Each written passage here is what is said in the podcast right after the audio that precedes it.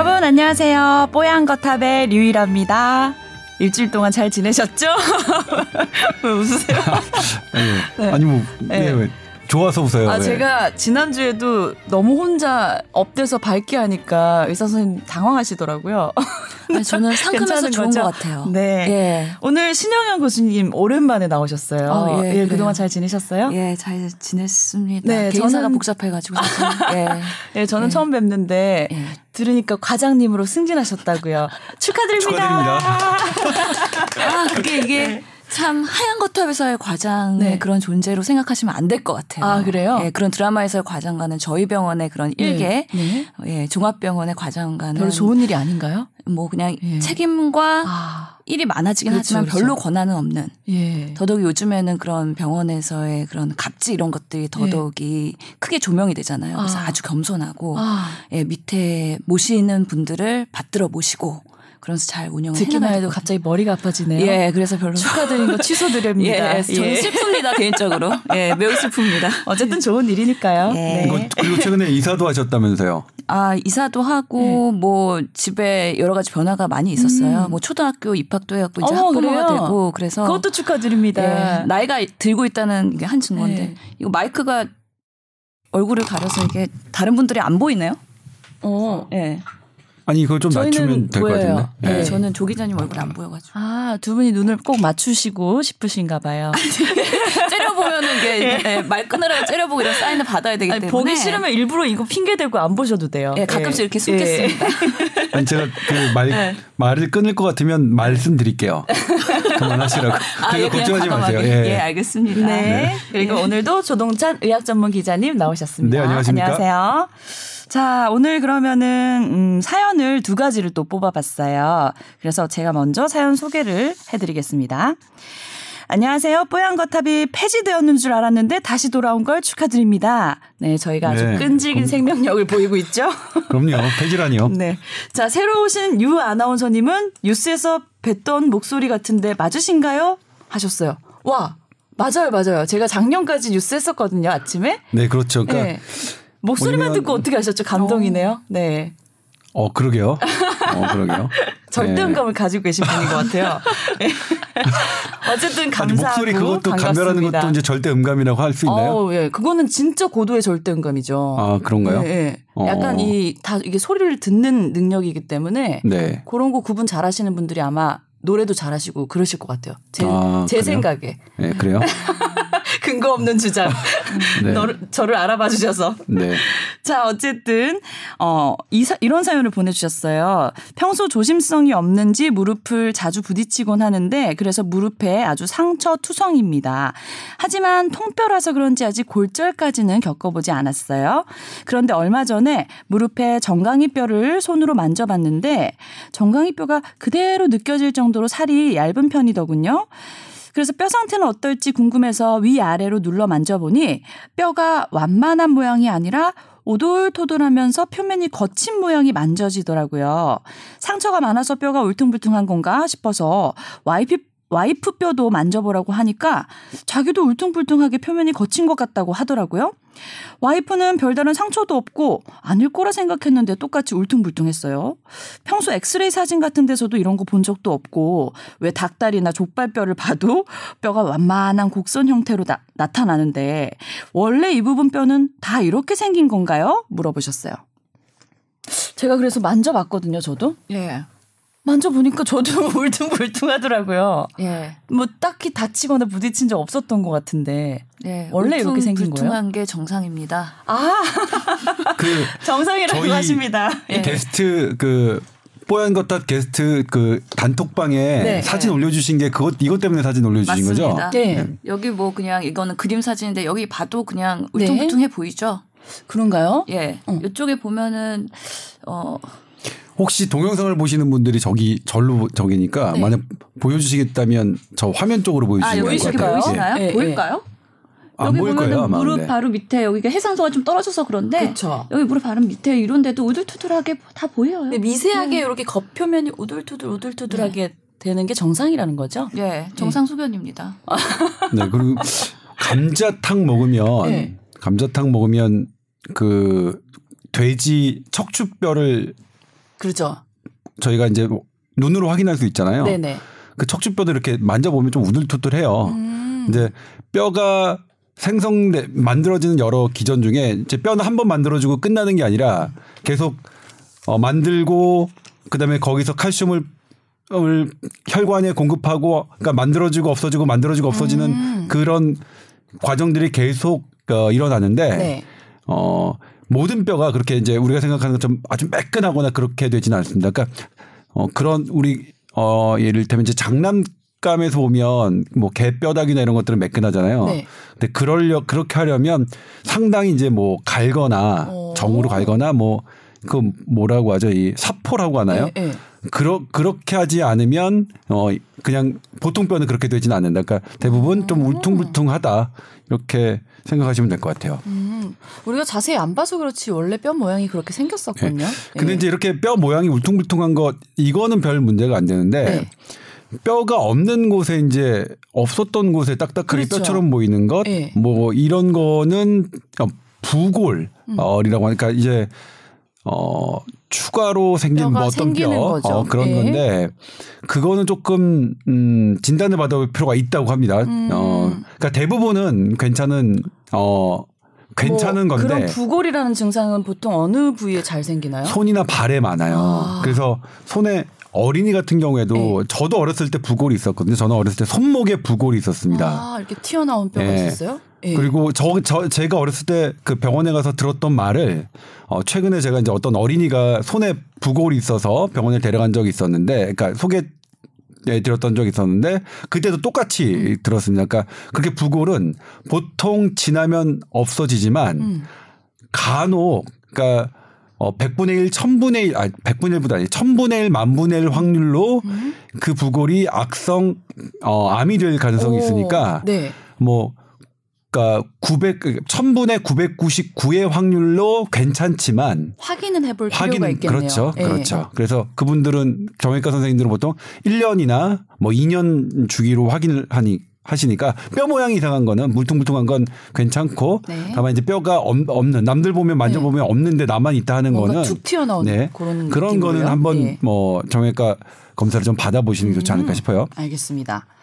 일단 사연 보내주신 분의 뼈는 정상이고요. 혹시 남들이 없는 부위에 툭 튀어나온 부분이 있으면 한번 확인해 보시는 게 좋을 것 같네요. 자, 답변이 되셨죠? 자, 그럼 다음 사연 넘어가 볼게요. 자, 다음은 새로운 인물로 채워진 뽀탑 잘 듣고 있습니다. 항상 좋은 정보 감사드립니다.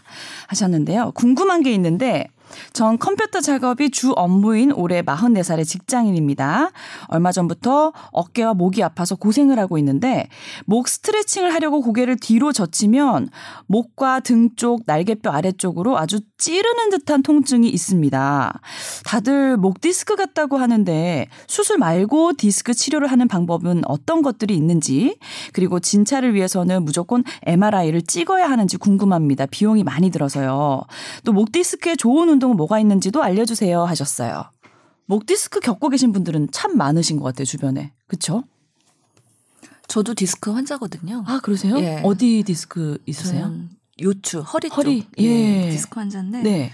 예, 저도 MRI는 찍었고 수술은 안 했습니다. 아. 근데 뭐 모든 사람이 MRI 를 찍어야 되는 것도 아니고 네. 기본적으로 병원에 가게 되면은 우선 엑스레이를 찍게 되죠. 거기서 상태를 보고 그다음에 진찰을 받은 이후에 이상 소견이 있을 때 MRI 권고를 받기도 합니다. 네. 어, 최근에 그 문케어 때문에 그 비급여의 급여화 하나씩 단계적으로 되고 있죠. 모든 의학적 비급여에 급여합니다. 모든 의학- 예, 모든이 들어가고 그거는 너무 과장인데. 그러니까 저도 이제 뭐 예. 그거는 예. 제가 그 당시 발표할 때도 분명히 얘기했었는데 모든이라는 건 불가능하고 의학적이라는 표현은 모호해요. 그러니까 정의가 없어요. 음. 그러니까 이게 모든 의학적 비급여의 급여화는 정치적인 그런 그쵸. 문구지 예, 절대로 맞습니다. 의학적 과학적 문구는 아니, 아니었습니다. 맞아요. 네. 그래서 단계적으로 하나씩 급여를 하고 있는데 이번에 대상되는 게 두경부 MRI이긴 하죠. 네. 그래서 요 케이스에 해당이 될 것 같기는 하네요. 어, 그래요? 근데 제가 그래서 음. 그것 때문에 지금 건강보험 심사평가원에서 MRI 관련한 급여 혜택을 지금 제가 켜놨거든요. 네. 지금 어, 우리 신 교수님께서 말씀하신 부분을 네네. 어, 확인을 하- 하기 위해서 예.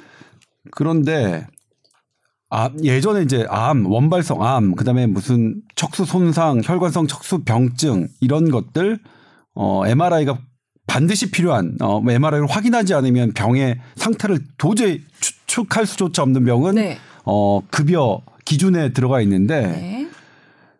그런데 지금 이거가 많이 바뀐지 모르겠어요. 본인 나머지는 비급여로 되어 있는 걸로 보이는데 비급여 대상 해서 그러니까 뭐 이를테면 이제 경추 추간판 탈출증이죠. 그래서 손 손 어깨 통증이나 저림 이런 것들은 아직 급여 기준에 어, 되어 있는 것 같진 않아요. 그러니까 이걸 준비하는 것이긴 하지만 아직까지는 아닌 것 같아요. 네. 그래서 이제 경추 MRI를 지금 촬영하시겠다고 하면 아마 본인 못 부담금이 될것것 같아요. 예. 예.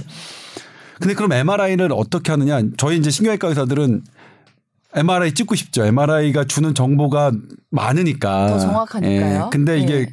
비싸죠. 비용이 비싸요, 예. 엄청나게. 그리고 그럼 이제 어떨 때 MRI를 찍는 게 마- 맞느냐? 네. MRI를 찍어서 나의 치료가 좀 달라질 확률이 높으면 예. 높으면 MRI를 찍는 게 맞습니다. 그러니까 내가 어 되게 대단히 통증이 많아서 음. 어떤 이건 봐서 수술적 음. 치료가 급하게 필요한 상태일 것 같다라는 걸 확인할 때는 MRI가 맞는데 네. 증상이 그렇게 심하진 않아요.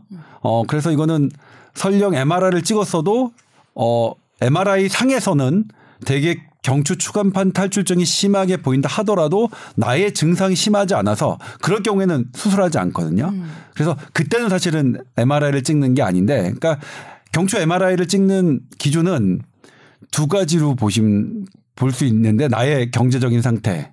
그러니까 나의 경제 상태가 되게 괜찮다 그러면 네.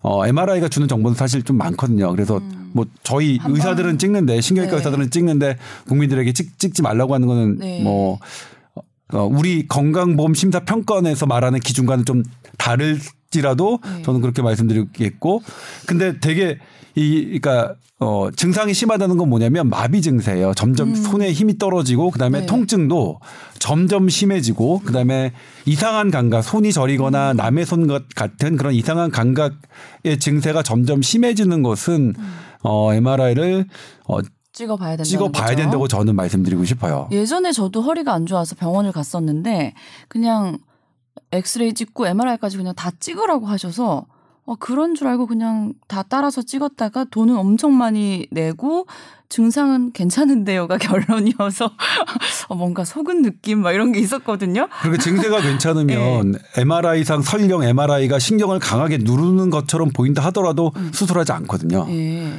그러니까 증세가 심하지 않으면 MRI를 본인이 스스로 예. 의사가 권해도 이 정도면은 엑스레이 상으로 좀 확인해 주시면 안 될까요? 이렇게 해야 되나요? 어떻게 해야 아니 되나요? 근데 근데 그거는 어렵죠. 사실 그러니까요. 환자가 예. 의사가 MRI를 권하는데 환자가 그렇죠. 어 거부하기는 되게 어렵잖아요. 네. 그러니까 선생님들이 사실 조금 더 잘해 주셔야 되는데 그러게요. 대부분의 선생님들은 잘해 주세요. 네. 그런데 일부 일부 아주 소수의 선생님들이 음. 조금 그렇게 하시는 분도 있는 있긴 한데 네. 그리고 이제 두 번째로 MRI 그러니까 경추 추간판 어, 탈출증에 대해서 수술적 치, 수술 치료 말고 다른 치료가 있느냐? 다른 치료 많아요. 그렇죠. 예. 일단 기다리는 것도 치료입니다. 아 그러니까 오히려 병을 키우는 거 아니에요? 기다리다 보면? 예전에는 그렇게 생각했는데 네. 지금 그렇지 않습니다. 그러니까 병을 키운다는 게 아, 아, 앞서 말씀드렸듯이 아주 위급한 증세, 마비 증세가 나타난다거나 통증이나 이상 감각이 점점점 심해지는 상태에는 어 그때는 반드시 수술해야죠. 그때 어 방치하면 그건 뭐 나죠. 어, 경추 예. 같은 경우에는 뭐 전신 마비까지 올 수 있으니까. 팔다리 마비까지. 그러니까 예. 요축 허리 추간 판 탈출증은 하지 마비, 그러니까 끼케 하지 마비 아니 하지 마비도 대단히. 큰 예, 거죠. 예, 예. 하지마비라면 이제 경추는 훨씬 더 상위 레벨이기 그렇죠. 때문에 그러니까 아래쪽이 예. 다 마비가 될 수 있다는 거죠. 예, 그래서 그런 경우에는 반드시 술적 치료가 필요하지만 그렇지 않은 경우 나- 내가 이제 아프고 말고 그다음에 조금 이상 감각이 있고 말고의 문제면 어 기다리는 것도 하나의 치료 방법이고요. 그다음에 기다리는 것 기다리면서 어떤 걸 해야 되느냐 그럼 이게 경추 추간판 탈출증에 대한 물리치료 상당히 많습니다. 네, 네. 근데 그런 여러 가지 물리치료법 중에 음 그래도 어 이 물리치료하는 분들이나 그 수술하는 우리 뭐 신경외과에서 조금 높게 평가하는 것은 이제 이 견인 치료예요. 네. 견인 치료인데 네, 들어봤어요. 예. 근데 이 견인 치료 갖고 사실 논란이 상당히 많긴 합니다. 아, 그래요? 예, 겨, 이제 견인 치료가 예전, 예전에 이제 클래식하게는 어 사람을 그냥 침대에다 눕혀놓고 눕혀놓고? 이 머리에 이제 띠를 어. 둘러쓰고 이 추를 네. 추를 달거든요. 네. 그러니까 진, 정말로 원시적으로 했어요. 아, 제가 몸을 트레이닝 때. 건가요? 예. 예. 그러니까 당기는 거죠. 네.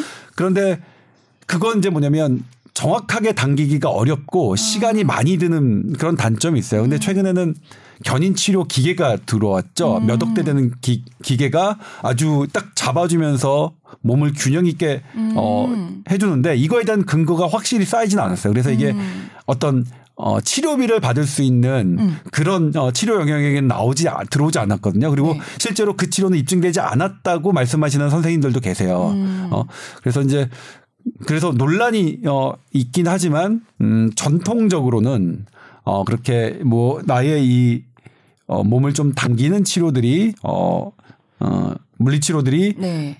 이제 뭐 물리 좋은 물리치료로 이제 각광받아 왔었고 네. 그리고 이제 그 통증에 대해서는 이제 주사 치료겠죠. 그 네. 아픈 부위를 이렇게 이제 그 거기에 해당하는 부위에 주사를 맞는 거죠? 어, 네. 진통소염제나 아니면 통증을 억제하는 음. 어떤 다른 약물들을 넣어서 통증을 좀 감소시키는 그런 부분들이 있었고 주사는 근본적인 치료는 될 수 없는 거네요. 근데 이제 근본적인 치료라는 게 네. 척추 질환에서는 되게 어려 어려운 그런가요? 게요. 네. 왜냐면 디스크 자체가 되게 나쁜 물질이 아니야. 그러니까 디스크는 정상적으로 우리 몸에 좋은 기능을 하는 기, 였거든요. 근데 이게 네. 이놈이 자 삐끗 나와서가 문제예요. 네네네. 삐끗 나와서 신경을 누르는 게 문제인데 이게 이제 신경을 누르는 것 같아도 조금만 지나면 그러니까 우리가 손을 이렇게 꽉 잡아요. 꽉 잡는데 얘가 요 약간만 이렇게 틀어도 이 잡는 힘이 조금만 이렇게 이렇게 이렇게 하면 잡 그러니까 눌리는 힘이 약해질 거 아니에요. 근데 네. MRI상 보기에는 똑같이 누르는 것처럼 보일 수도 있거든요. 근데 살짝만 돌려서 덜 눌려져도 안 아픈 거예요. 그러니까 음. 어 경추 질환 척 그러니까 이 척추 질환 같은 경우에는 완치라는 표현 뭐 이런 것들이 상당히 좀 적용하기가. 어, 예, 쉽진 않아요. 네. 그래- 그래서 내가 안 아프고 내가 힘이 안 빠지면 음. 설령 구조적으로 어떤 문제점이 음. 보여도 이건 나는 다 나았다. 거네요. 괜찮은 예. 거죠. 예. 그러니까 기능적으로 내 증상적으로 이 치료를 판단하는 거지. 음. 어, 이렇게 완벽하게 무언가를 고정시키고 하는 것으로 어, 치료의 판단 기준을 삼고 네. 있지는 않기 때문에 뭐 그렇습니다. 무조건 수술하는 게 좋은 방법은 아닌 거죠. 네, 그렇죠. 예. 그렇죠. 그래서 저 같은 경우에도 보면은 사실 그 저는 뭐 경제적으로 하여튼 다른 보험이 있었기 때문에 네. MRI를 찍는데 별로 스트레스가 없었고 그래서 사실 찍겠다고 했어요. 왜냐하면 혹시 찍어갖고 치료가 달라질 수도 있으니까. 그러니까 음. 조 기자님 말씀하신 대로 정말 네. 수술에 꼭 적응증이 되거나 그래야 될 가능성을 감별하기 위해서 사실 찍었는데 네.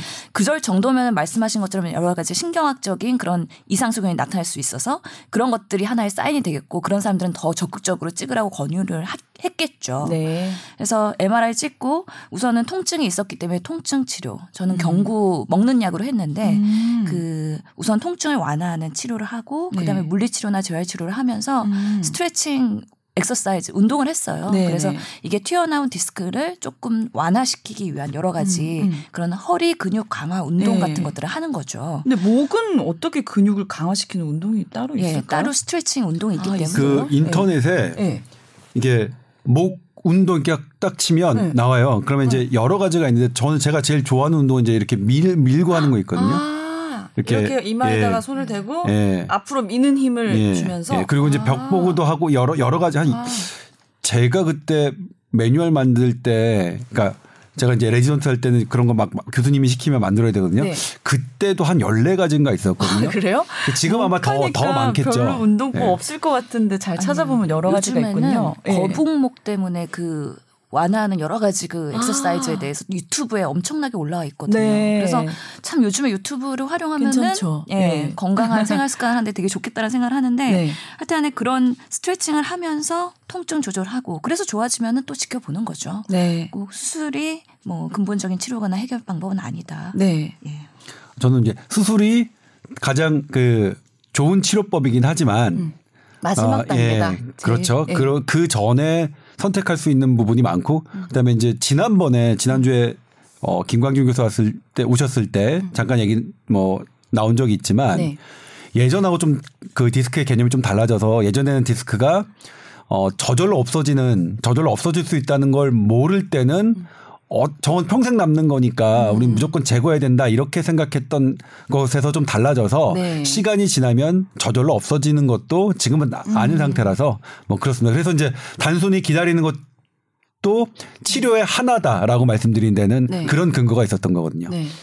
어쨌든 통증과 뭐 증상이 저희가 확실히 모르니까 의사 선생님과 잘 상의를 하셔서 MRI까지 찍을지 말지도 결정해 보시고 오늘 좋은 거는 유튜브 같은 거 찾아서 목 운동 찾아서 해 보시는 것도 참 좋을 것 같네요. 자, 알겠습니다. 자, 그, 음, 이제 본격 주제로 넘어가 볼 텐데 오늘은 이런 이야기를 해 볼까 해요. 어, 큰 병원에서 보통 의사별로 환자 쏠림 현상이 많다고 하는데 이런 현상 때문에 불편함을 겪으시는 환자분들이 많다고 하더라고요. 오늘 이런 이야기를 해볼까 하는데 네, 지금 네. 사연으로 올려주셨죠. 예, 이게 그렇죠. 사실은 사연으로 와서 저희가 이걸 오히려 본격 주제 토크로 한번 풀어보자 해서 저희가 이걸 주제로 정해봤습니다. 네, 우리 신현영 교수님께서 예, 이 환자 수- 이 사연을 본격 주제로 한번 올려 올려 보시겠다. 네. 그러니까 뭐 이 주제만 갖고도 한 시간 이상을 뭐 뭐 토론 한 시간 이상 토론할 수 있는 주제다라고 말씀하셔서 이제 저희가 본격 토크 주제로 올려봤습니다. 네. 선생님도 실제로 지금 큰 병원에서 근무를 하고 계시잖아요. 그리 큰 병원은 아니고요. 적당한 예. 병원에서 근무하고 예. 있습니다. 예. 저희는 사실 뭐 이렇게 전국적으로 빅5다 그런 병원은 아니잖아요. 네. 그 지역에 있는 거점 병원이라고 할 수 있죠. 네. 그래서 역할이 좀 다르다고 보시면 될 것 같아요. 네. 근데 저희가 큰 병원을 다 한 번씩 가보긴 했지만 예. 엄청나게 많이 기다리고 진료는 짧게 받고 뭐 네. 그런 것들에서 이제 불만이 많이 나오게 되잖아요. 예. 그렇죠. 저도 뭐 트레이닝은 큰 병원에서 받았기 때문에 그거는 어쩌면 우리나라의 숙명인 것 같기도 해요. 예. 우리나라의 의료 시스템이 되게 좋기도 하지만 되게 이면에는 여러 가지 그런 부작용이나 문제점들이 많이 있죠. 음. 그런 거에 하나라고 보기는 해요. 네. 이런 시스템은 좀 개선이 될 수는 없는 문제인가요? 사실 좋은 병원, 큰 병원 뭐 전국에 있는 모든 분들이 다 올라와서 쏠림 현상이 있을 수밖에 없긴 한데 이게 어떻게 하면 해결이 될수 어, 있을까요? 대형 병원의 환자 예. 쏠림 현상은 지금 하루 이틀 문제가 아니죠. 그렇죠. 2, 30년도 더 네. 됐고 어 제가 어쨌든 기자를 시작한 2008년 어 제가 20대 때도부터 있었던 거니까. 근데 이제 쏠림 현상이 그러면 이제 어떻게 봐야 되냐면 쏠림 현상에 아무런 문제점이 나타나지 않다 않는다. 그리고 그리고 많은 사람들이 원하는 거고 문제점이 나타나지 않는다면 우리는 쏠림 현상을 그렇죠. 뭐 극복해야 되는 문제. 삼을 필요가 없죠. 예, 예. 오히려 권장해야죠. 어떻게 더 네. 쏠리게 할 것이냐를 해야 되는데 네. 근데 계속 이렇게 쏠림 현상을 어떻게 할 것이냐라는 이런 안건이 나오는 것은 문제점이 발생하기 때문이죠. 음. 예. 그럼 어떤 문제점이 발생하느냐? 음. 지금 어, 신현영 교수님께서 근무하셨던 세, 그러니까 나오셨던 그 카톨릭 대병원이나 세브란스 병원은 우리나라 빅 5 병원입니다. 네. 가장 큰 다섯 개 병원 중에 하나죠. 가장 큰 다섯 개 병원은 우리나라에서 여러 역할을 해야 되지만 가장 그들만이 할 수 있는 일을 해야 되는데 그게 뭐냐면 네. 어렵고 음. 급하고 음. 중한 이런 고난이도의 의술을 받아야 하는 분이 네, 네. 그런 빅5에서 하셔야 되죠. 네.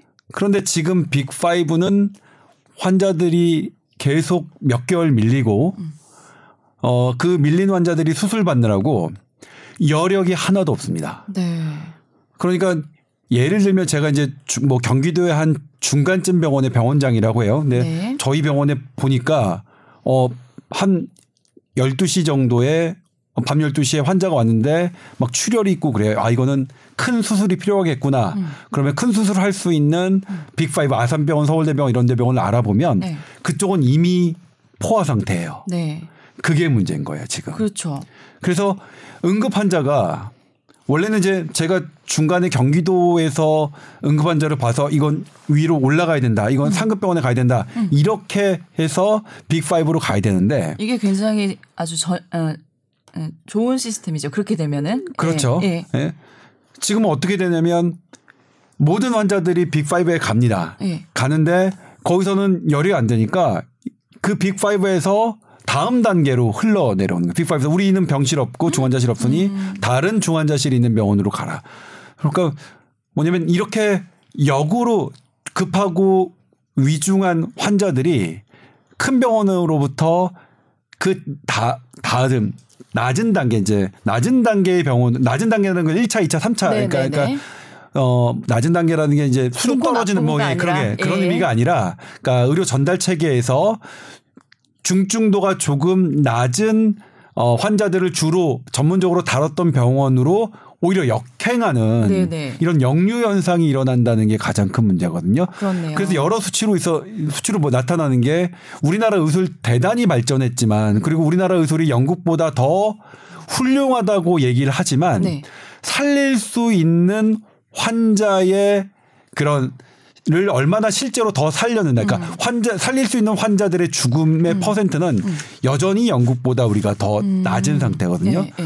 그러니까 이거는 우리가 좋은 무기를 갖고 있음에도 불구하고 이 무기들이 어, 이렇게 이제 환자들이 살릴 수 있는 환자들이 못 사는 이런 지표는 이 무기들을 제대로 활용하는 시스템의 문제가 아니겠느냐는 들어, 들여다보는 거고 그리고 그 거기에 핵심에는 이 빅5 대형 병원의 쏠림 현상이 어, 자리 잡고 있었던 거죠. 근데 제가 들으면서 궁금한 게 저는 환 병원 시스템이 어떻게 돌아가는지 모르니까 그냥 일반 환자들도 좋은 병원 가서 진료를 받고 싶어 하잖아요. 그럼 예약을 하잖아요. 예약 이제 순서를 빼곡하게 차놓는 게 아니라 혹시 모를 중증 환자를 대비해서 어느 정도 어, 예상을 하고 비워 놓은 상태에서 없을 때는 뒤에 분들을 앞으로 당겨서 이렇게 받은 받는 시스템으로 가면 되지 않나요? 그런 예약 시스템을 누가 어떻게 선진적으로 네. 세팅할 수 있을까요? 그러니까 예약을 하고 나서 만약에 그런 상황이 실시간으로 변동이 돼야 되면은 네. 그걸 실시간으로 대응을 하고 환자한테 설명하고 네. 예약을 변경해야 되는데 아. 그런 것들은 엄청나게 너무 현실적으로 어려운 거죠. 병원 입장에서는 네. 부담이 되는 거죠. 우선은 예. 예, 아, 예, 말씀하세요. 그럼 반대로 비집고 들어갈 수가 없잖아요. 그렇죠? 급한 환자들. 그렇죠. 항상 그래서 이상적인 거는 큰 그런 대학병원급에서는 그런 중증 환자를 받을 수 있는 시설과 여력과 여유가 있어야 되는 거죠. 네. 예. 언제 어떤 일이 발생할지 모르니까. 네. 그렇기 때문에 그 사이에 다른 환자를 보고 있다면 당연히 그런 일들에 대응이 늦을 수도 있고 네. 그러면 당연히 경증 환자들이 몰려올 때 그들이 기대하는 바의 그런 대학병원의 수준에 또 못 미치면 서로 실망하면서 이게 환자와 의사 간의 관계나 이런 것들이 더 괴리감을 느낄 수가 있거든요. 그래서 1차, 2차, 3차 의료 전달 체계에서는 각각의 병원에서의 역할을 정립을 해서 이런 환자들은 이런 데서 봐야 된다라는 것들을 약간의 그런 네. 걸러주는 기준이 있어야 되는데. 우리나라는 사실 감기여도 서울대학병원에서 진료 받을 수 있잖아요. 네. 음.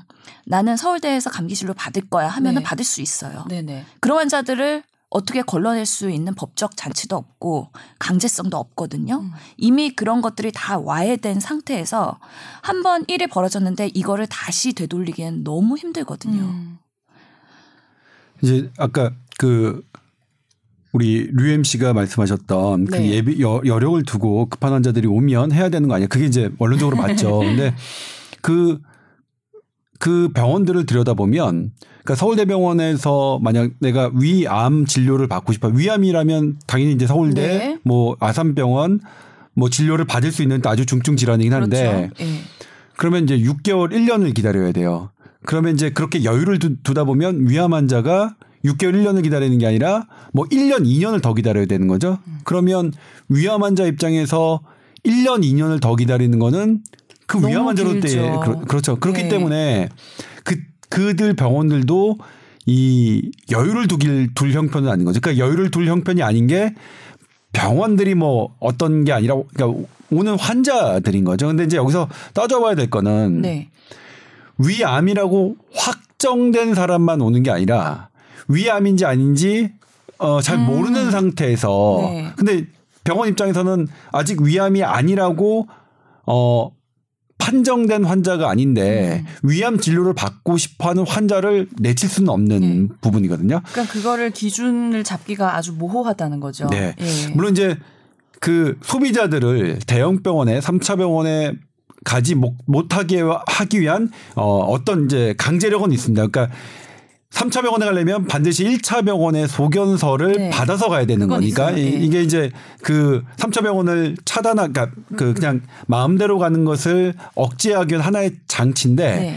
이 장치가 지금 언제 시작됐는지 모르겠지만 꽤 오래됐거든요. 네, 네, 네. 꽤 오래 됐음에도 불구하고 네. 잘 작동하지가 않으니까 그러니까 그러면 이 다음 단계에 무엇을 해야 되는 거 아니냐? 소변서는 다 그냥 아무나 써주시더라고요. 그게 그것도 제가 할 말이 있어요. 예. 소견서라는 건 사실 그래서 그 의사가 보고 이 사람은 정말 대학병원에 갈 그쵸. 필요가 있다라고 예. 생각됐을 때 써주는 게 소견서야 된다고 예. 그 제도적 잔치를 만들어낸 근데 했지만 저희가 그냥 가고 싶으니까 써주세요 이러면 했을 때 써주시잖아요. 제가 예. 당신은 그 정도 아닙니다. 못 써드리겠습니다라고 했을 때 어떤 일이 발생할까요? 막 따지고 화내겠죠. 그렇죠. 예. 이 병원 막 민원이 쏟아지겠죠. 예. 그렇기 때문에 의사 입장에서는 우리 병원의 그런 것들을 관리하는 데 있어서 음.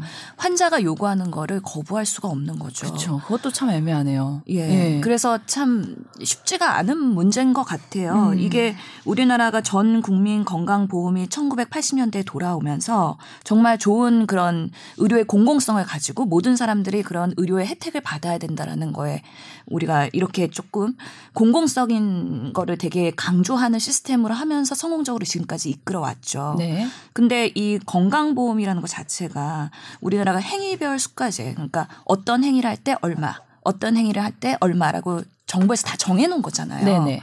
그 정해놓은 기준에 의해서 어떤 병원에서 어떤 치료를 받든 간에 일률적으로 그 금액으로 받습니다. 음. 그렇기 때문에 내가 정말 경력이 1년의 의사 선생님한테 또는 경력이 10년의 의사 선생님 또는 30년의 의사 선생님한테 치료를 받더라도 거의 가격에 차이가 없다는 거죠. 음. 이것도 한번 우리가 음. 왜 국민들이 대학병원에 쏠리게 됐느냐를 생각을 해봐야 되는데요. 음. 당연히 유수한 대학병원에는 경험이 많고 네. 뭐 환자 경험이나 아니면 본인의 그런 진료 경험이나 네. 여러 가지 그런 뭐 뛰어난 쌤들이 있을 수 있겠죠. 네. 환자들이 그런데 몰리는 거에 대해서 부인할 수는 없겠죠. 네. 하지만 모든 금액들이 1년 경력, 30년 경력의 사람들 똑같이 지불한다면 모든 사람 당연히 다 좋은 선생님들 찾아갈 수밖에 없는 현상이거든요. 음. 이런 시스템을 만들어 놓고 음. 공공성을 강조하면서 똑같은 금액으로 보상을 받아라라고 하면서 음. 그렇게 어 같은 금액으로 매겨 놓으면 이거는 시장의 놀이에서는 되게 반하는 문제거든요. 네. 왜냐하면 우리가 짜장면 얘기를 많이 하거든요. 짜장면 값 네. 얘기를 많이 하는데 네. 사실 어 짜장면 값도 음식점마다 천차만별이잖아요. 네. 뭐 4천 원부터 시작해갖고 어디 가서는 2만 원짜리 짜장면을 먹을 수 음. 있다고 생각을 해보면 거기에는 재료부터 그리고 그걸 만드는 요리사 그리고 그 시설 레스토랑의 인테리어 이런 것들이 다 차별화돼서 2만 원짜리 짜장면이 나올 수도 있겠죠. 네. 하지만 우리나라의 의료는 그렇지가 못하다.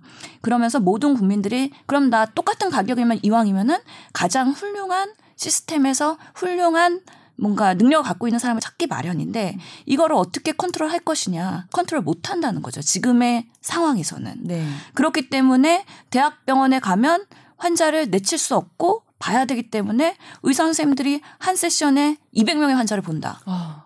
그러면 당연히 불친절해질 수밖에 없고 그렇죠. 예. 핵심만 볼 수밖에 없고 음. 디테일한 민원이나 설명이나 이런 것들이 할 수가 없는 거죠. 음. 그런 것들도 의사들이 바라는 바는 아닙니다. 음. 그래서 이걸 어떻게 해결할 거냐에 대한 고민을 계속하고 있는데 음. 사실 이게 금방 해결되지는. 안 될 거예요. 예. 예, 뭐 메르스 사태 이후에는 여러 가지 의료 전달 체계 개선을 위한 합의문, 뭐 정부의 협상 이런 것들이 많이 진행이 됐지만 잘 이게 효력이 발생하고 있지 않거든요. 음. 어려운 문제입니다. 그래서 이 사연을 주신 분은 네. 정말 우리 의료계의 그런 시스템의 장점도 있지만 이런 단점에 대해서 관심을 갖고 깊게 고민하면서 보내주셨을 거라 생각이 들고 저는 되게 공감이 가는 문제예요. 근데 해결이 안 돼요. 참 그래서 저희도 안타까운 문제인 거죠. 네. 지금 신 교수님께서 말씀하신 부분은 이제 조금 그 짚어볼 게 있는데 그 문제가 사실 예전부터 그러니까 논의를 했었어요. 똑같 이게 의료에 이제 공급하는 의료 서비스의 질 차이가 있으니 이질 차이에 따라서 조금 다른 가격을 좀 차등을 두자. 어, 차등을 두자. 네.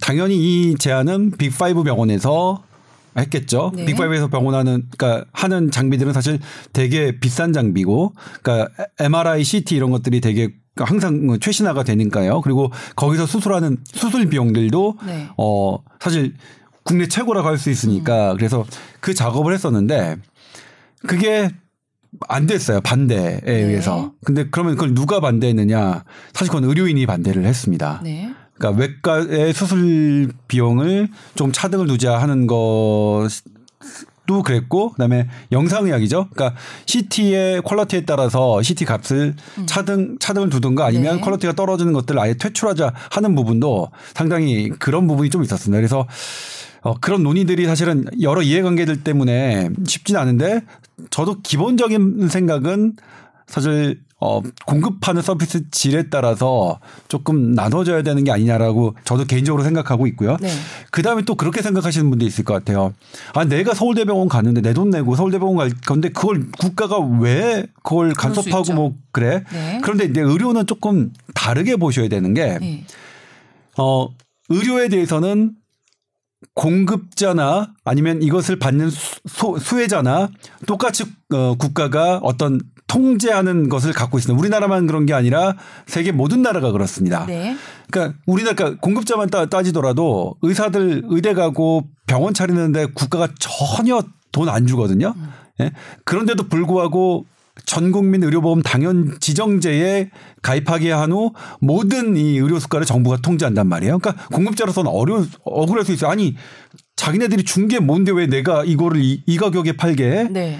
이런 것처럼 시장의 논리로 설명되지 않게 공급자를 아주 엄격하게 하는 것이 것처럼 사실은 소비자들한테도 그런 부분들이 필요 하거든요. 그러니까 영국 같은 경우에는 큰 병원 가려면은 절대 이내 주치의가 이렇게 허락하거나 그렇지 않으면 안 되잖아요. 네. 몇 개월 걸리잖아요. 전문 엄청 이름 하는데. 어렵던데요, 예. 외국은. 예. 사실 그렇기 때문에 어 그런 부분에서 생각해 주셔야 한다. 이거는 그러니까 공급자는 물론 소비자에게도 이런 어떤 우리가 어 국가가 통제하는 그 무엇에 무엇이 있는 영역이다. 의료라는 예. 영역이. 예.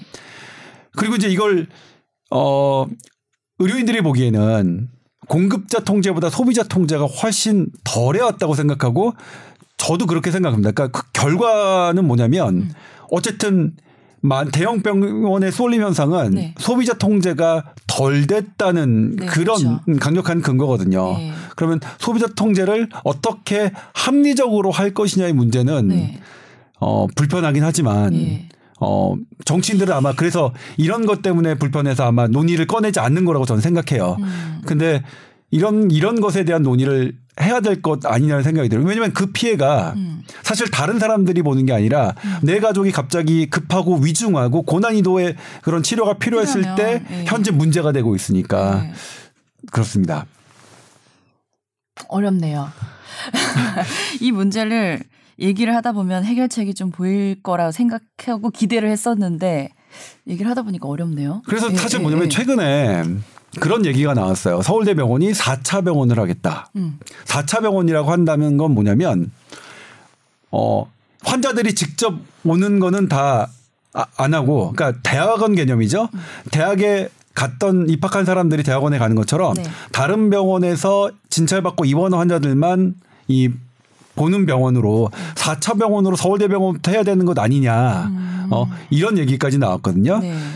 근데 여러 가지가 좀 꼬여 있는 게 근데 여기에 또 건강 검진도 꼬여 있어요. 음. 그러니까 건강 검진 보면 우리 우리나라 국민들 다 받으시잖아요. 네. 그러니까 국가가 해주는 일반 건강 검진서부터 직장인 건강 검진까지. 네. 근데 이 건강 검진의 그 건강 검진 서비스를 제공하는 병원의 어 큰 대형 종합병원이 아주 큰 역할을 차지하고 있거든요. 네.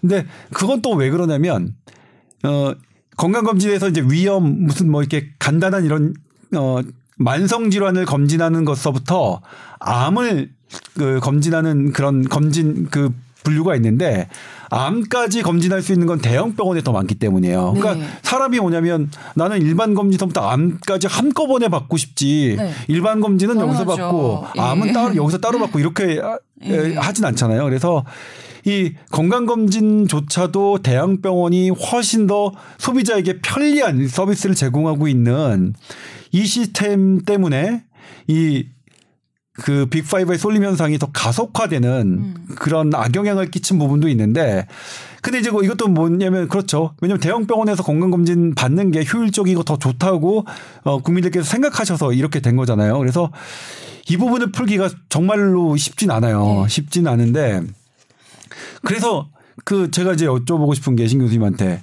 이게 이제 가정의학과 선생님이 그 가정의학과 선생님이 가정의학과 선생님들은 이 부분에 대해서 어떻게 어떤 식으로 풀어나갈 이런 계획을 가정의학과적인 측면에서요? 네.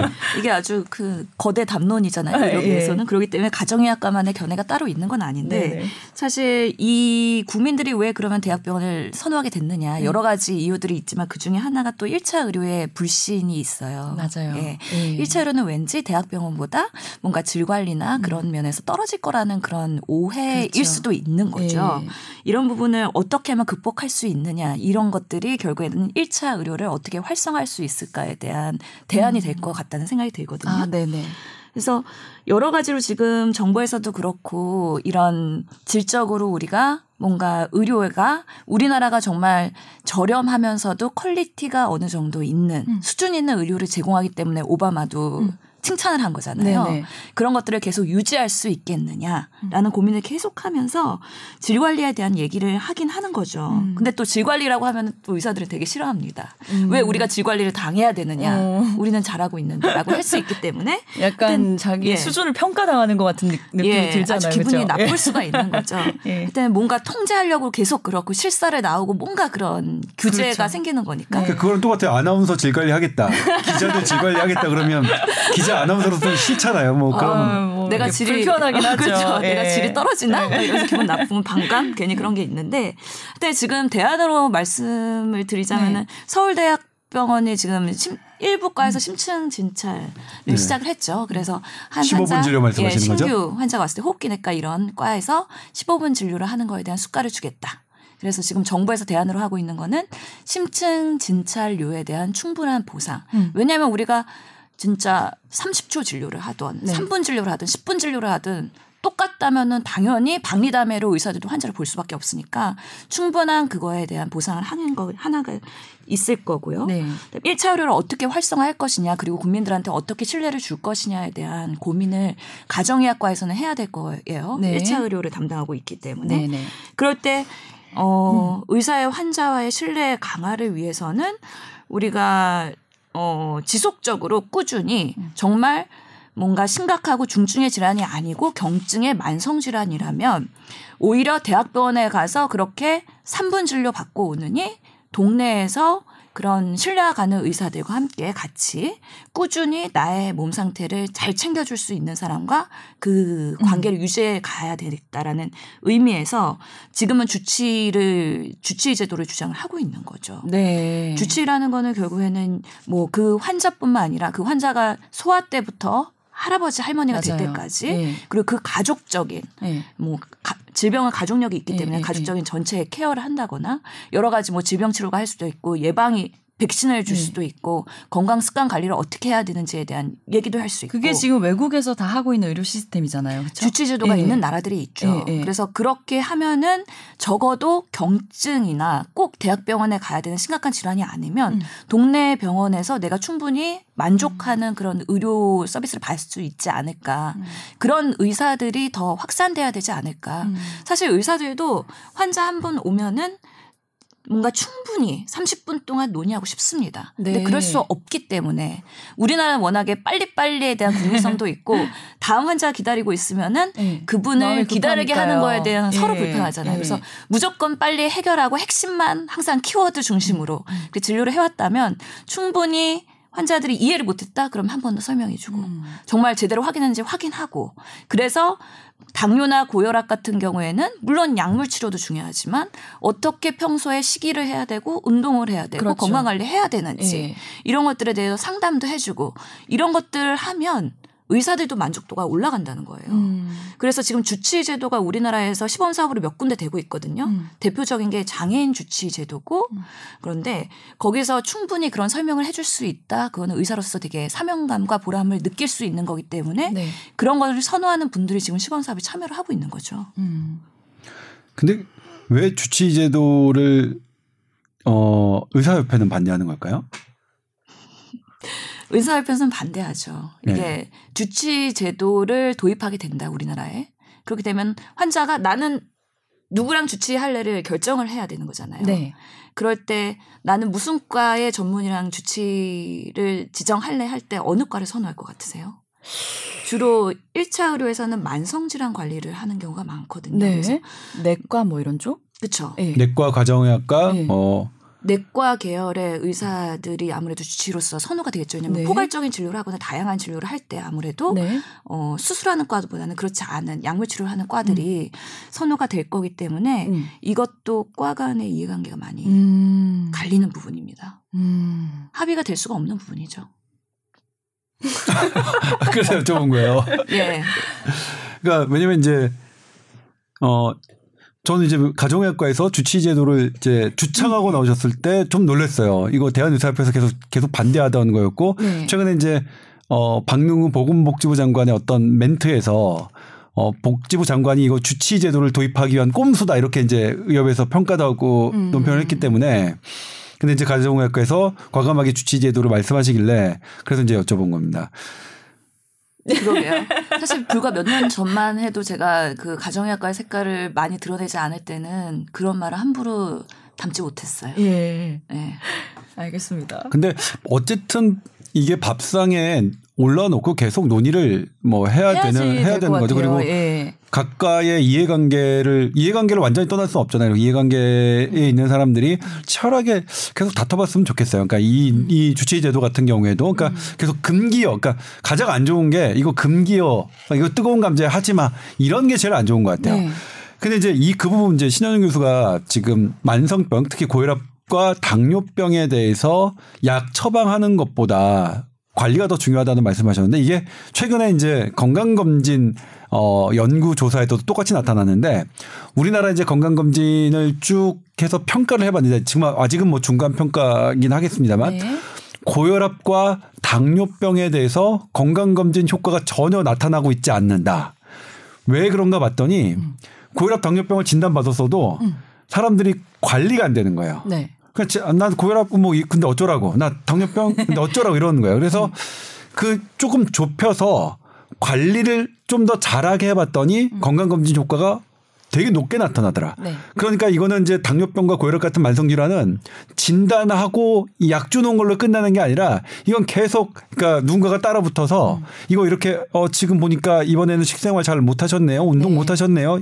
약도 꾸준히 안 드셨네요. 이렇게 꾸준하게 관리하는 게 필요하다는 것이 이제 사실 뭐 드러나고 있는 거죠. 네, 그러니까. 그 이 부분은 주치제도를 조금 그쪽에 어떤 무언가를 주는 근거가 아닌가 저는 생각이 좀 들었어요. 네. 저는 뭐 저희 과는 수익이 나는 과는 아니어가지고요. 네. 되게 저희 병원에서도 별로 기대가 없고 그래서 구박도 안 하고 그러거든요. 그래서 네. 저는 그냥 제가 소신 있게 뭐 30분 하려면 30분 하고 15분 네. 하려면 15분 진료를 할 수가 있어요. 예.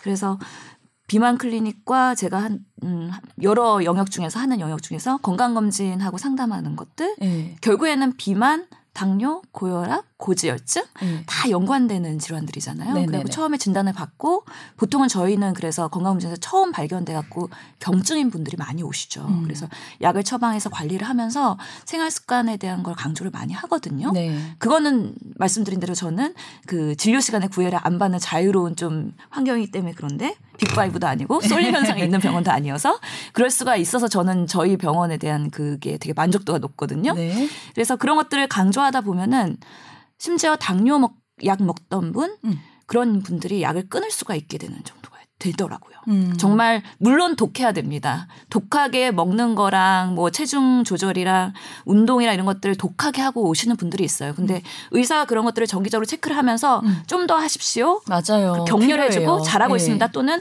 부족합니다. 이런 것들을 정기적으로 체크해주는 경우와 네. 그냥 방치하고서 약만 먹는 맞아요. 경우는 예. 그거에 대한 예우가 많이 다르거든요. 네. 그래서 그런 좀 본인의 음. 의지가 있고 그런 개선의 노력이 있는 분들은 그런 것들을 계속 뭔가 격려할 수 있는 그런 동기부여 시스템은 우리 의료에서 꼭 있어야 될 것 같고 네. 그거를 접목한 게 만성질환 시범 사업이거든요. 음. 그거를 얘기하면서 사실 박능호 장관이 이거 하면서 주치제도 음. 얘기를 해가지고 난리가 났었죠.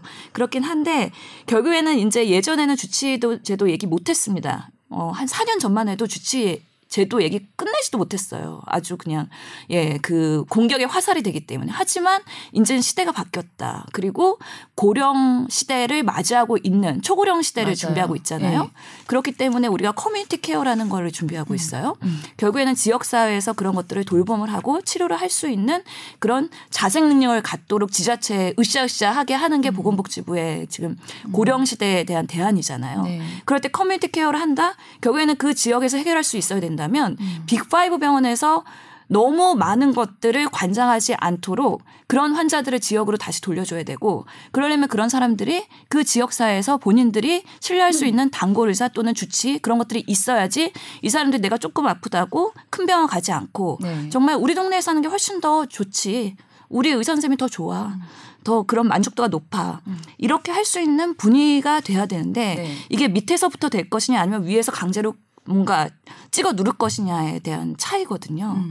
그래서 이제는 움직임이 있어야 된다. 계속 뭔가 합의가 안 되기 때문에 뭐 진행이 못 한다 이런 것보다는 밑에서 주장할 수 있는 사람 은 주장하고 이런 것들은 뭐 시민단체나 환자단체도 환영할 수 있는 부분이거든요. 그래서 네. 이런 것들이 이해관계 맞는 경우에 서로 계속 소통하면서 필요하다라고 주장을 크게 해야 된다고 하는 시점이 왔다고 저는 생각을 합니다. 네.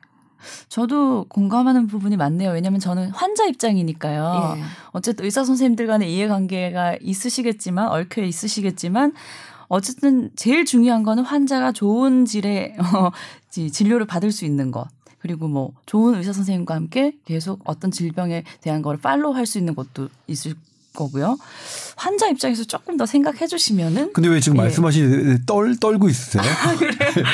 왜 갑자기 떠세요? 아 이거 좀 민감한 부분이라고 하길래 근데 환자 입장에서 네. 조금만 생각해 주세요. 근데 그또 이면에는 또 꼬이고 꼬인 예. 거예요. 이게 우리나라는 전문의가 90%잖아요. 네. 대부분이 전문이에요. 그렇기 네. 때문에 1차 의료를 하는 선생님들조차도 다 전문인 거죠. 음. 그래서 지금 1차 의료의 개선이 안 되는 부분은 전문의 선생님들이 본인의 정체성과 과에 전문 과목이 있어요. 음. 1차 의료는 사실 뭐 통합적이고 포괄적이고 이게 그런 지- 진료를 제공하려면은 본인의 세부 전공이나 이런 것들이 너무 강하게 표출이 되면 1차 네. 의료의 성격과는 되게 그렇죠. 달라지는 속성이거든요. 네.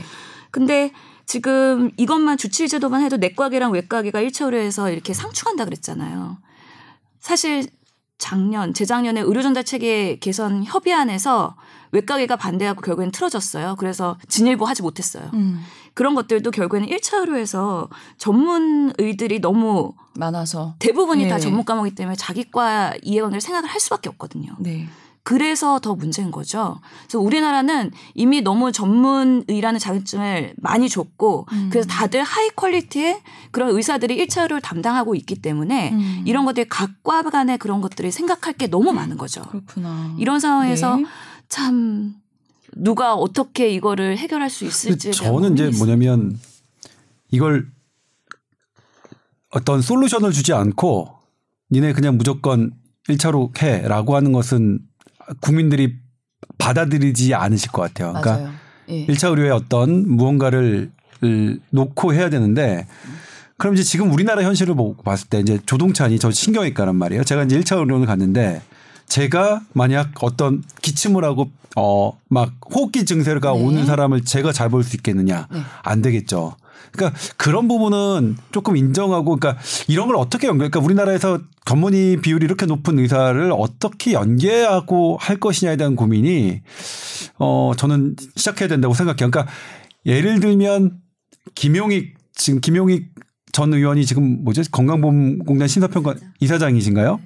보면 이제 그 커뮤니티 케어와 300병상 해서 뭐 조금 논란이 많았어요. 그러니까 300병상 이하의 병원들은 사실 뭐 사회적 입원이 많고 별로 치료 효과가 높지 않다 이렇게 이제 어 서울대 김윤 교수님의 그 연구 결과를 토대로 이렇게 발표하셨고 그다음에 이제 의사 의사 쪽에서는 그 연구 자체에 어그 사망 사망률이나 이런 quality를 따지는 게 상당히 부- 정교하지 않았다라고 반론하셨고 다 거기에 대해서 이제 김용 교수님은 난 굳이 300병상 미만을 퇴출시키려고 하- 했다는 그런 문구를 전혀 사용하지 않았고 그 목적도 아니고 어떻게 이거를 좀 끌어올 어, 그러니까 좋게 질 관리를 할 것이냐의 문제에 어 집중한 것이다 이렇게 말씀하셨는데 아무튼 저는 그러니까 이렇게 다 이런 이 거- 이것 갖고도 금기시하는 게 아니라 서로 이제 한 자리에서 계속 그렇게 논하는 건 되게 좋은 것 같아요. 네. 그러니까 너의 주장, 나의 주장 이렇게 그러니까 다, 맞아요. 다 털어놓고.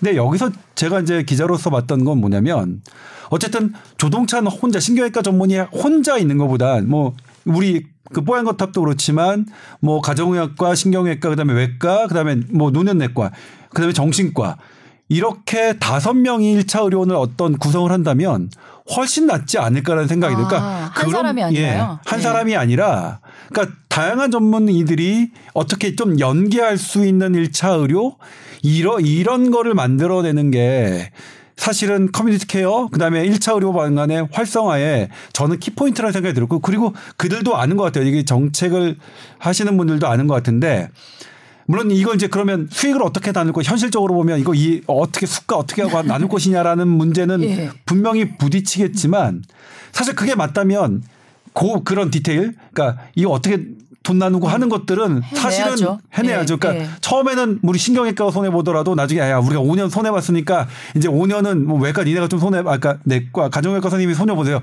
이렇게 가더라도 그게 맞다면 저는 그러니까 우리나라의 다양한 전문의를 활용하는 1차 의료는 그 전문의를 좀 묶어주면 만약 그게 잘못 껴져서 한 12개과의 1차 의료 선생님이 어떻게 서로 연계가 돼가지고 어, 환자가, 환자의 이런 것들이 속속 어딱 한다면 그거는 접근도는 어쨌든 서울대병원이나 빅5보다 1차 의료원이 훨씬 높기 때문에 저는 그런 면에서 상당한 장점을 갖고 있을 거라 생각을 해요. 그래서 네. 그거의 하나의 대안이 group practice예요. 네. 말씀하신 게 그런 유사한 거긴 한데 group practice가 되게 좋아요. 왜냐하면 네. 단독 개원이잖아요. 우리나라에서는 대부분 원장님 한 명 1인 체제이기 때문에 제한이 되게 많은 거죠. 근데 지금 community care랑도 접목해서 보면 은 우리가 재택 의료도 해야 되고 필요한 경우에 24시간 콜을 받아야 될 수도 있거든요. 네. 그럴 때 그룹으로 뭔가 서로 이렇게 당직을 쓰거나 그렇게 하면은 훨씬 더 포괄적으로 음. 커버할 수 있는 영역들이 많아진다는 거죠. 그런 면에서는 하나의 대안이 될 수 있는데 과연 우리나라에서 이게 접목 가능하겠느냐, 실현 가능하냐는 좀 더 지켜보기는 해야 될 것 같아요. 네. 뭐 해보면 되지 않을까요? 그것도 시범 사법으로 뭐 해서. 그러니까 네, 그래서 사실 뭐 이거 대회비긴 한데 이거 여기서 얘기해도 되는 건지 예? 모르겠지만 저희가 제가 뭐 의사협회에서 일하다가 이제는 가정의학회랑 의사회에서 일을 하고 있는데 보건복지부 담당자랑 얘기를 하면서 그룹 프랙티스가 정말 좋은 모델이고 해외에서 그런 것들 을 하고 있다. 예. 제안을 했더니 그러면은 시범 사업도 하는 게 좋을 것 같다라는 것까지 consensus가 됐어요. 오. 그런데 그러면 모델을 니네가 짜와 봐라. 아, 우리가 그래요? 한번 검토해 볼게. 아. 여기까지 어, 됐어요. 어느 작자가 그렇게 얘기해요? 어느 공무원이요? 예.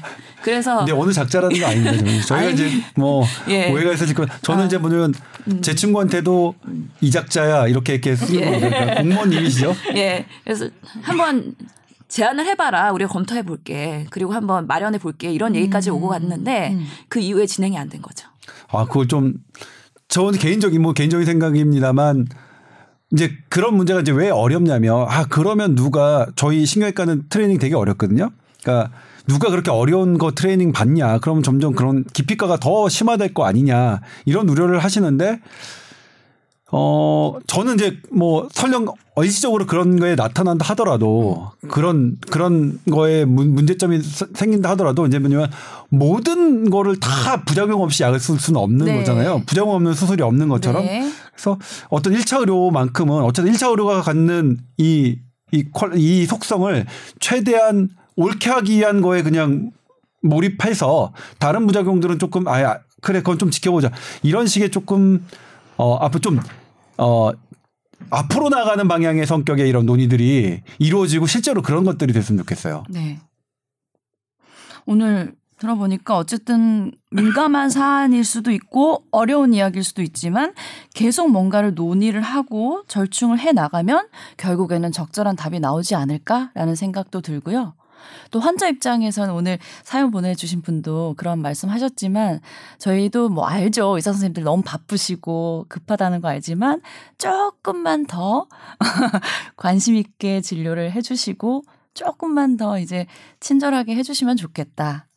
그런 희망사항도 있네요. 그러니까요. 예. 그래서 제가 그 의료에 관련된 네. 주변에 민원 질문 받는 것 중에 가장 흔한 게 나 이런 진단 받았는데 어느 병원 어느 수준의 병원에 가는 게 가장 좋느냐. 네. 그런 질문 제일 많이 받아요. 아. 이거 꼭 대학병원 가야 되느냐? 예. 아니면 뭐 의원 가도 되느냐? 네. 병원 내에서 있어도 되느냐? 네. 그런 것들이 많이 궁금하신 거예요. 네네. 그리고 이런 진단일 때 어느 과를 가야 되느냐도 많이 들어오긴 하지만 음. 그런 병원을 추천해 달라는 게 되게 음. 많은 거죠. 적재적소에. 그래서 네. 그게 항상 빅5가 될 수는 없을 거고 네. 그게 항상 의원이 될 수는 없겠죠. 네네. 그런 것들을 누군가가 어레인지를 해줘야 되는 거거든요. 음. 근데 보- 대부분의 국민들은 내 주변에 의사 지인이 없기 때문에 없어요. 물어볼 데가 없어요. 예, 예, 예. 그래서 동네에 가면은 되게 찬밥 당할 수도 그런 거 왜 여기서 물어보느냐. 음. 뭐 그렇게 면박 당할 수도 있는 거거든요. 네. 그래서 주치의가 있으면 음. 모든 정말 시시콜콜하고 말도 안 되고 어떻게 보면 되게 민망할 수 있는 네. 질문이더라도 그런 것들을 좀 신뢰를 갖고서는 신 뭔가 열의를 가지고 성의를 갖고 대답을 할 수 있지 않을까. 네. 저도 제 지인이기 때문에 어, 대답을 해줄 수밖에 없는 상황인 거잖아요. 음, 그런 네. 것처럼. 그런 좀 우려에 뭔가 환자 의사 간의 끈끈한 음. 관계를 잘 유지할 수 있는 그런 환경이 조성이 돼야 될 텐데 너무 이렇게 의사 환자 정부가 등 돌리면서 서로 줄다리기 하는 게 아니라 그러니까요. 어떻게 하면 단합해갖고 으쌰으쌰 하면서 네. 서로 잘 만들어갈 거냐에 대한 고민을 해야 되거든요. 네네. 근데 지금 의료계가 더더욱이 지금 또 다시 한번 으쌰으쌰 한다고 하니까 또 걱정이 됩니다. 음. 네, 앞으로 많은 논의 끝에 좋은 결과가 있기를 기대해 보겠습니다. 지금 의정 중단이 되면서 논의를 안 하고 있어요. 그것부터 제기해야 될 텐데 네. 참 걱정입니다. 네. 네, 오늘 아주 유익한 시간이었어요. 네. 됐나요? 네. 어, 저야 뭐 많이 배우, 배우고 그래서 네. 저야 유익했습니다. 조금 더 하실 말씀 혹시 있으신가요? 아니 그래서 네. 그 네. 아까 제가 그 작자라고 했던 뭐 제 죄송합니다 이건 제 개인적인 말인데 그 공무원님이 되게 그걸 확 귀를 열고 들으신 거 아니에요. 그래서 예. 나중에 알려주세요 그 공무원님. 그러면 저도 가서 부탁드리게 음, 조금 왜- 그런 거 적극적으로 네. 해주시라. 음, 뭐. 왜냐하면 보건복지부는 항상 그러니까 본인들이 정책을 새로 만들 수도 있지만 좋은 모델이 있거나 좋은 정책에 대한 제안이 들어오면은 네. 또 구현을 하는 것도 하나의 맞아요. 그들의 의무잖아요. 네. 그런 면에서는 되게 열린 귀 음. 그리고 좋은 아이디어 이런 것도 항상 우리가 제안을 해야 되는 게 또 의료계의 역할인 것 같아요. 네. 시작이 반이라는 말이 있잖아요. 그리고 네. 뭐 사실 환자 입장에서도 네. 내가 계속 의사가 바뀌는 것보다는 그러니까 오랫동안 봐왔던 의사가 만성병 관리에는 더 유리하다는 그런 근거들은 많이 있거든요. 네. 그러니까 그런 여러 면에서 조금 어 이런 이런 부분들은 생각해 봐야 되는데 이제 우리가 이제 빅5 그러니까 쏠림 현상에 대해서 네. 왜 그럼 1차 의료가 나왔느냐. 그러니까 네. 쏠리지 않기 위해서는 1차 의료의 어떤 이 quality를 되게 높게 국민 그러니까 그것도 국민 눈높이에 맞게 어 높여야 되는 그런 거기 때문에 이런 얘기가 나온 것 같아요. 네. 알겠습니다. 오늘 여기까지 할까요? 네. 좀더 해주시고 싶은 말씀 아니요. 있으면 하셔도 돼요. 아니에요. 네. 네, 오늘 즐거운 이야기들 잘 들었고요. 예. 고생 많으셨습니다. 예. 네. 네, 고맙습니다. 네, 다음 시간에 또 만날게요. 아, 요거 하나 공지 다시 해드릴게요. 사연 보내주고 싶으신 분들은요, tower 골뱅이 sbs.co.kr로 보내주시면 모든 사연을 저희가 다 소개해드리니까요. 궁금하신 거 많이 보내주세요. 자, 오늘 여기까지입니다 감사합니다. 감사합니다. 네, 고맙습니다.